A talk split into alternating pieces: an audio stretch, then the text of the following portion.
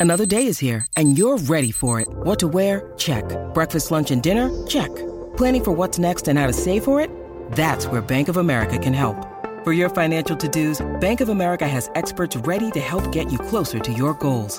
Get started at one of our local financial centers or 24-7 in our mobile banking app. Find a location near you at bankofamerica.com slash talk to us. What would you like the power to do? Mobile banking requires downloading the app and is only available for select devices. Message and data rates may apply. Bank of America and a member FDIC. Good risings. I'm Jackie. And I'm Bryan. And this is Grateful Grains. Welcome back.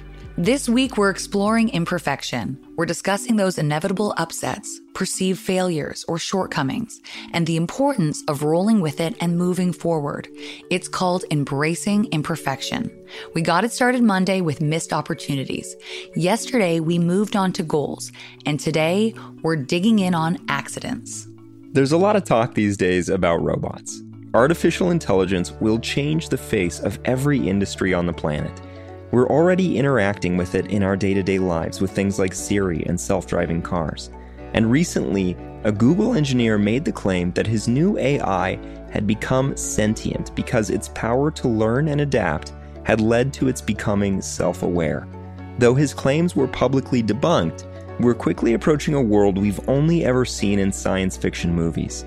The question will inevitably become what is the line between human and machine, and what sets humans apart? Many would argue it's our soul, but science relies only on the measurable. Then our consciousness, our empathy, these aspects of the human experience will likely be replicated artificially. And the better it becomes, the less likely we'll be able to discern the difference. As we delve deeper and deeper into this thought, we have to explore our own inner knowing, connect with a humanity within, and evaluate exactly what it is that makes our experience human. It might be a dramatic way to segue into today's topic, but human error is part of being human. And in the context of this conversation, that actually makes us quite special. As we discussed Monday, regret is a universal experience among us and accidents are no exception.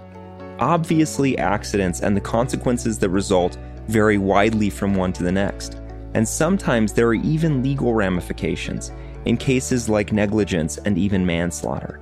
It's a matter of how grand our oversight was, how much involvement we had in the chain of events, and in what way our decisions played a role.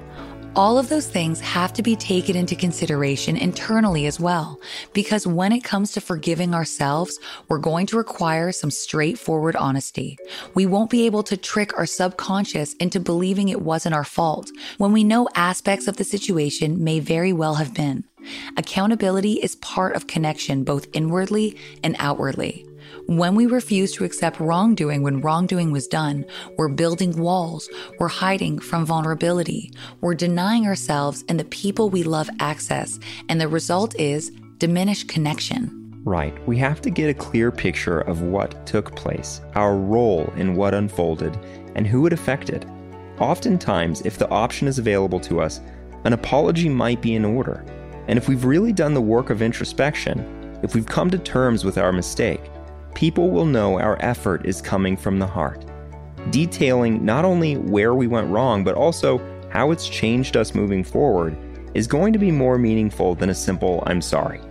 The thing about a heartfelt apology is we don't necessarily need someone's forgiveness to know that we tried, and that in and of itself can be a weight off our shoulders. Attempting to skate through life, ignoring how and when we've fallen short, will do more harm than good in the long run.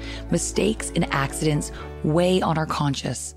The more there are, the heavier they get, and the more we're silently suffering.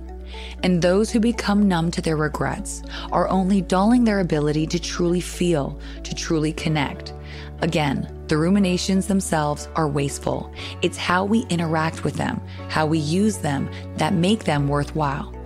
Our shortcomings make us human, but it's how we might engage thereafter with empathy that truly sets us apart.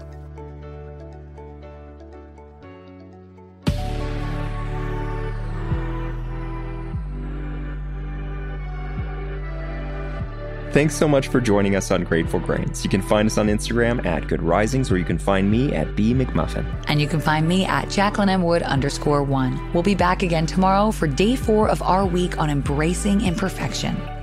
Until then, remember, a better tomorrow starts with today.